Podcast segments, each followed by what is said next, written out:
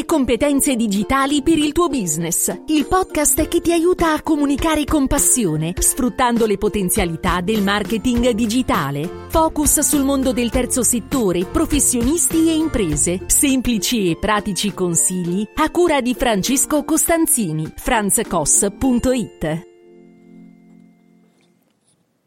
Ciao da Francesco Costanzini, in questa puntata del podcast, podcast in cui cerco di fornirti dei consigli utili per la tua comunicazione, vorrei aiutarti ad ottimizzare un testo per i motori di ricerca.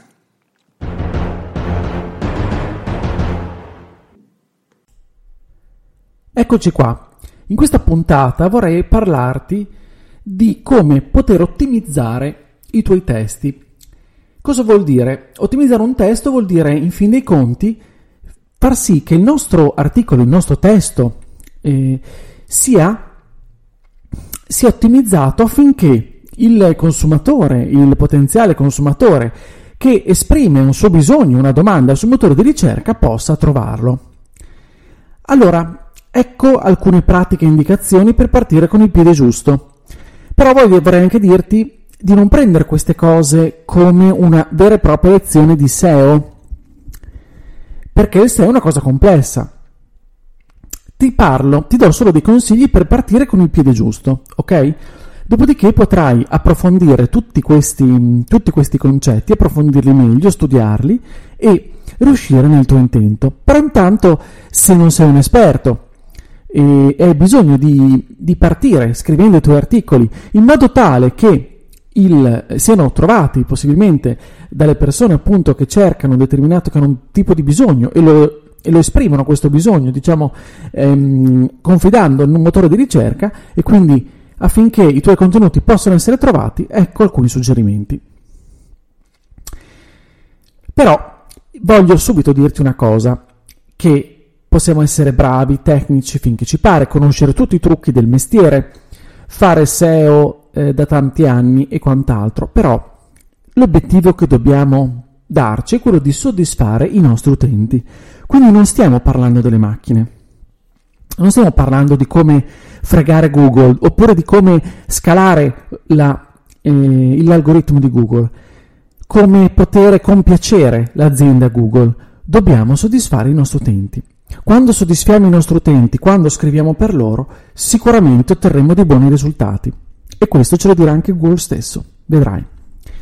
Allora iniziamo da un luogo comune che molti, eh, in cui ancora moltissimi cadono. Il luogo comune sull'ottimizzazione dei testi è quello di eh, trovare una parola chiave e ripeterla x volte a man bassa oppure determinato numero di volte nel testo. Allora, non è dalla quantità di ripetizione delle parole chiave che si ottengono i risultati. Questo lo devi sapere. Questo è un concetto che, in cui molti ricad- sono, ricadono ancora oggi perché era vero, comunque ci si appigliava a questo modo di fare SEO probabilmente una decina d'anni fa, 15 anni fa. Addirittura ehm, ci sono stati tempi in cui si cercava di fregare l'algoritmo, quindi ripetendo la parola chiave in modo assolutamente improprio e, nascondendolo addirittura all'interno delle pagine, facendola solo visionare, diciamo così, allo spider, al, alla macchina che va a scandagliare i nostri testi, quindi dal lato, dal lato, dal lato Google, quindi non dal lato utente. In realtà, ancora oggi molti pensano che ripetere più spesso, ripetere eh, la parola chiave sia eh, la strategia migliore per ottimizzare un testo. In realtà non è così.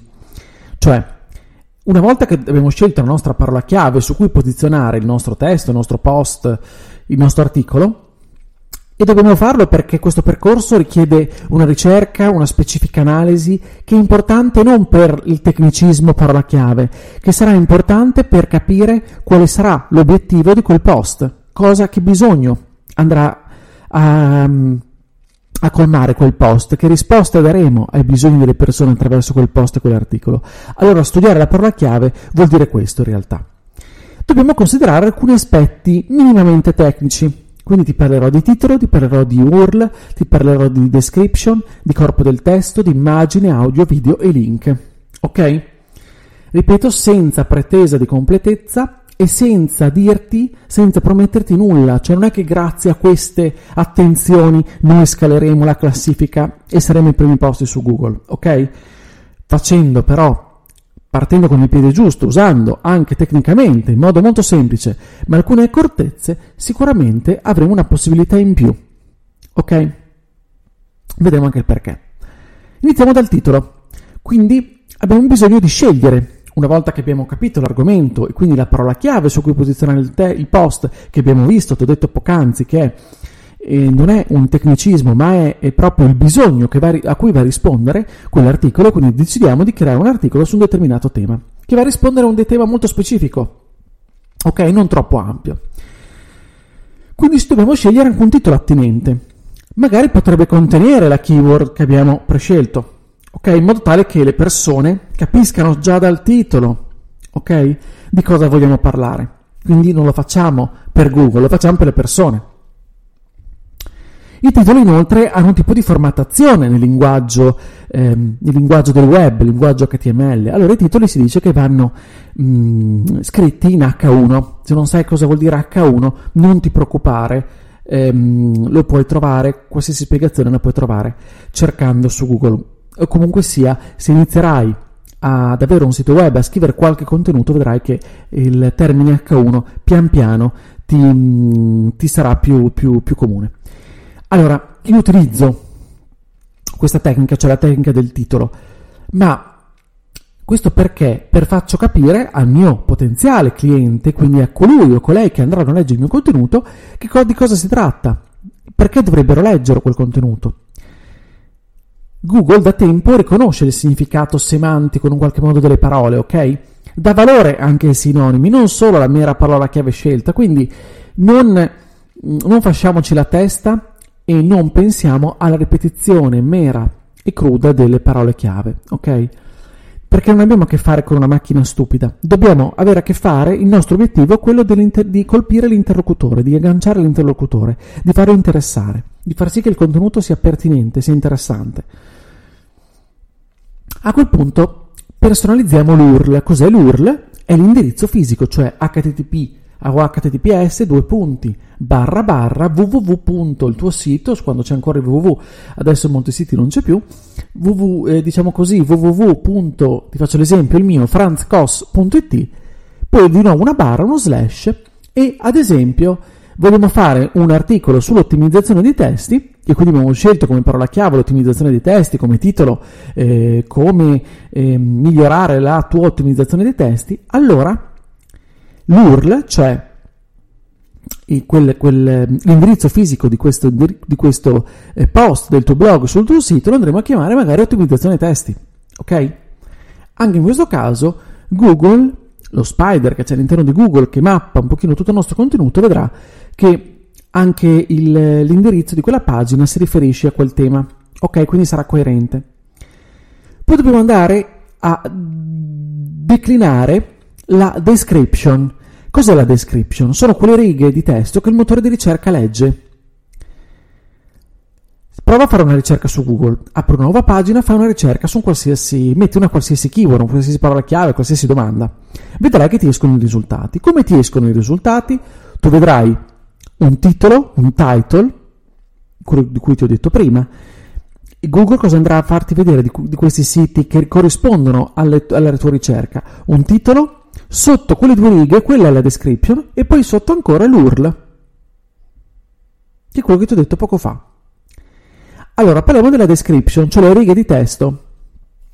Allora, anche le righe di testo, se vuoi, potranno contenere la parola chiave, però la cosa importante è che sia chiaro all'utente che si tratta di un contenuto attinente alla sua domanda. Quindi già fagli capire che cliccando lì sopra attirerà nella pagina giusta, perché verrà data una risposta alla sua domanda. Come intercettare le domande, quant'altro, è un lavoro di cui non ti posso parlare oggi, ma ti parlerò magari nel, nelle prossime puntate. Quindi, una volta appunto decisa la, la parola chiave, cioè il tema, diciamo così, del tuo articolo, definito quindi anche il titolo, il sistemato l'URL, cioè l'indirizzo fisico su cui andrà pubblicato il tuo articolo, l'ha modificata la description, in modo, te- in modo tale che l'utente capisca di dover cliccare sopra quel link perché saprà che ci saranno contenuti interessanti inerenti sue, ai suoi problemi, ai suoi bisogni, quello che farà davvero la differenza è il contenuto. È il contenuto che dovrà essere pertinente, autorevole e utile. Ricordati queste tre parole, pertinente, autorevole, utile. Perché senza queste condizioni non concluderai nulla, non otterrai alcun risultato. Se avrai un contenuto che, eh, eh a cui tu lavorerai non pensando alla pertinenza, all'autorevolezza, all'utilità, questo contenuto potrà essere anche tecnicamente utilizzare tutte le strategie immaginabili e possibili, ma non sarà un contenuto che verrà considerato bene dai, dai, dagli utenti e quindi anche da Google. Cosa, cosa dobbiamo fare? In realtà, per sintetizzare, dovremo con quel contenuto dare la migliore risposta che possiamo offrire ad una persona che cerca quel determinato tipo di cose. Quando è che facciamo una ricerca sul motore? Quando abbiamo bisogno di capire delle cose, quando abbiamo bisogno di rispondere in qualche modo a delle domande, quando eh, abbiamo una necessità, abbiamo una domanda consapevole che esprimiamo. Ok? Abbiamo bisogno di rinnovare ehm, la nostra polizza auto, facciamo una ricerca. Abbiamo bisogno di capire cosa significhi quella clausola su quel determinato contratto, non, non, non siamo, eh, non conosciamo bene quei termini, poi facciamo una ricerca. Abbiamo, vogliamo confrontare alcuni avere informazioni aggiuntive rispetto a un prodotto, rispetto a un prodotto che vogliamo comprare che ha un prezzo elevato, ad esempio con la marca di orologi rispetto ad un'altra, facciamo delle ricerche. Oppure Banalmente, quando vogliamo, ad esempio, ottimizzare un testo per il motore di ricerca, facciamo appunto una ricerca su Google e cerchiamo alcuni trucchi, alcune, alcune indicazioni. Allora, dentro il testo, dentro il tuo contenuto, non è quindi fondamentale ripetere le parole chiave x volte. Ok? Dobbiamo garantire qualità del testo, facilità di lettura, senso compiuto di tutti i periodi. Cioè dobbiamo facilitare al lettore la visualizzazione, la lettura, dobbiamo usare paragrafi brevi, dobbiamo far sì che appunto le persone si trovino bene su quel testo, lo leggano, lo scorrano con, con piacere, con, lo considerino gradevole, gradevole alla vista, ma soprattutto gradevole nei contenuti. E quindi all'interno di questo, di questo grande contenuto, grande o piccolo che sia, possiamo inserire sotto ciò che aiuta la lettura, quindi elenchi, sottotitoli, elenchi puntati, liste, proprio perché tutti questi sistemi aiutano. Prova a pensare quando ti soffermi su un testo sul web, quando è, quando è facilmente leggibile. Oltretutto, quando, quando, quando questo testo corrisponde al tuo bisogno, alla tua esigenza, al tuo piacere. Quindi puoi utilizzare chiaramente corsivi, citazioni, grassetti, non giustificare il testo perché tanto il, la formattazione di giustificazione non, non, è conosciuta da Google, quindi non è, non è né conosciuta né apprezzata da Google, quindi non farlo. Quanto il testo deve essere lungo? Altra domanda che ci facciamo. Allora, è un parametro molto discusso, ma non esistono delle regole assolute. Alcuni strumenti che utilizziamo e che ci aiutano nell'ottimizzazione dei testi molto spesso sono fuorvianti perché ci dicono di pubblicare ad esempio non meno di 300 parole, ma tutto è relativo. Se il nostro contenuto è di qualità, è pertinente, è utile, è originale, è unico, che noi facciamo 270 parole, che ne facciamo 3005, è la stessa cosa. Se è apprezzato dagli utenti, se è utile agli utenti, se è consultato dagli utenti perché appunto è interessante, allora va bene anche se fosse di 200 parole, fosse molto corto, ma in quelle 200 parole tu sei fantastico perché riesci, fantastica, riesci a soddisfare il bisogno, ad essere così bravo da soddisfare il bisogno, va benissimo, ok? Tutto è relativo. Il consiglio è sempre quello di fare contenuti pertinenti e di qualità. Noi dobbiamo scrivere a favore degli utenti, non di Google. È per questo che all'interno poi del testo del nostro contenuto, appunto, non ci può essere solo testo, scusami il giro di parole è possibile che in questo contenuto ci sia anche altro. Ci siano delle immagini, benissimo. La lettura sul web è facilitata dall'uso delle immagini, bene. ce ne sono di chiare, di interessanti, di, di utili, di originali soprattutto. Oppure dei video. Se fai dei video puoi arricchire il tuo contenuto con dei video, oppure scegli dei video pertinenti a quell'argomento. Degli audio, fai un podcast, arricchisci con il tuo podcast quel contenuto, che abbia lo stesso argomento chiaramente. Proprio perché le persone andranno a ricercare loro, le risposte ai loro bisogni e troveranno eh, piacevole la lettura, la consultazione. C'è chi sarà magari più invogliato dalle immagini, chi dal testo, chi dal video, chi dal, dall'audio, non è che devi mettere tutto, è chiaro. Però tutto quello che metterai di collaterale sarà sicuramente aiuterà, aiuterà, aiuterà il lettore. Non si tratta quindi di applicare dei trucchi, ok? Ma di rendere ottima l'esperienza di chi fruirà di quel contenuto. Quindi cerca di fare al meglio, di lavorare al meglio. Un altro aspetto sono i link interni e in uscita, cioè link, cosa vuol dire? Dei collegamenti che rimandano ad altri siti oppure al tuo di sito, a parti interne, oppure argomenti già affrontati da un'altra parte.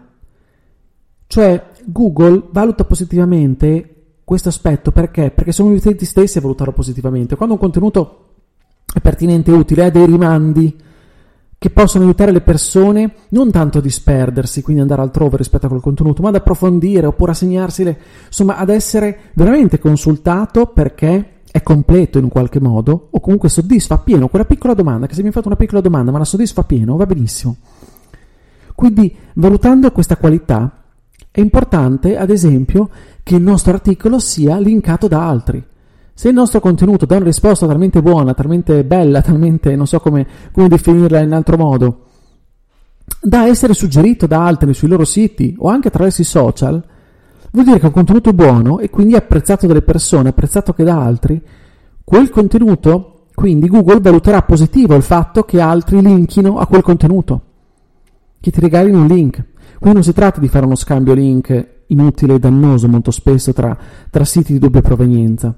Oppure mi occupo di, di, di orologi, tu ti occupi di, eh, di assicurazione, vi scambiate il link tanto per, per, per fare eh, per fare cosiddetta link building. Non si tratta di fare questo, non è che freghi il motore di ricerca, non è che freghi l'algoritmo di Google in questo modo. Google valuta chi in modo attinente e pertinente fa questo eh, link a altri contenuti. Oppure se un tuo contenuto, esempio, è preso da eh, addirittura Wikipedia, riesce a farti linkare da Wikipedia, oppure da altri siti autorevoli del settore che magari reputano il tuo contenuto interessante, allora siccome quei siti magari autorevoli hanno anche per, per, Google stesso una grossa autorevolezza, perché hanno un grosso traffico all'interno, persone che apprezzano quei contenuti, allora sicuramente di riflesso anche il tuo sito, anche il tuo contenuto sarà apprezzato da, dallo stesso Google che gli darà un punteggio, un punteggio più alto perché ciascuno dei nostri contenuti è come se avesse un punteggio, anche i nostri siti hanno una sorta di punteggio, di ranking cosiddetto. Ok? Inoltre, quando facciamo un contenuto, poi non è detto che debba rimanere così in eterno, non scriviamo sulla pietra. Allora, se ci accorgiamo che abbiamo scritto un contenuto e a quel tempo in cui l'abbiamo scritto è assolutamente utile, è aggiornato, nulla ci vieta due mesi dopo, un anno dopo, di tornarci sopra risistemarlo un attimo, perché magari alcune cose sono cambiate, alcune normative sono, sono variate, altri aspetti sono, sono stati in qualche modo aggiornati e quindi hai bisogno di tornarci sopra. Aggiornare i contenuti è un altro aspetto che sicuramente viene valutato positivamente, ma da chi? Dall'utente, prima che da Google. Google lo valuta positivamente perché valutarlo positivamente l'utente l'utente stesso che può trovare lì sopra comunque un contenuto sempre aggiornato, sempre utile, sempre interessante. Quindi non si tratta di assecondare mode, trend, algoritmi, ok? Ma ad aggiungere sempre valore per gli utenti. Ed è questa una regola fondamentale, dare valore e con quel valore noi saremo premiati, anche i nostri contenuti verranno premiati dallo stesso Google, proprio perché noi dobbiamo fare apprezzare delle persone, perché saranno le persone a, a visitarli, a dare degli scontri positivi che Google appunto valuterà positivamente. Allora ti ringrazio, questa era una lezione forse un po' tecnica più che una lezione, un contenuto un po' tecnico che ho cercato di, ehm, di darti nel, nel modo più semplice possibile che io conosca. Ti ringrazio dell'ascolto, se questa puntata ti è piaciuta condividila. Iscriviti a questo podcast per non perdere gli altri episodi, ti aspetto sulla mia casa che è il mio sito franzcos.it dove potrai trovare sempre riferimenti e contenuti che penso possano esserti utili. Puoi scrivermi anche su Telegram, sono Franz Koss, mi farà piacere ricevere i tuoi commenti, oppure dubbi, oppure domande. Bene, ti auguro una buona comunicazione e ci sentiamo qui su questo podcast la prossima settimana. Ciao!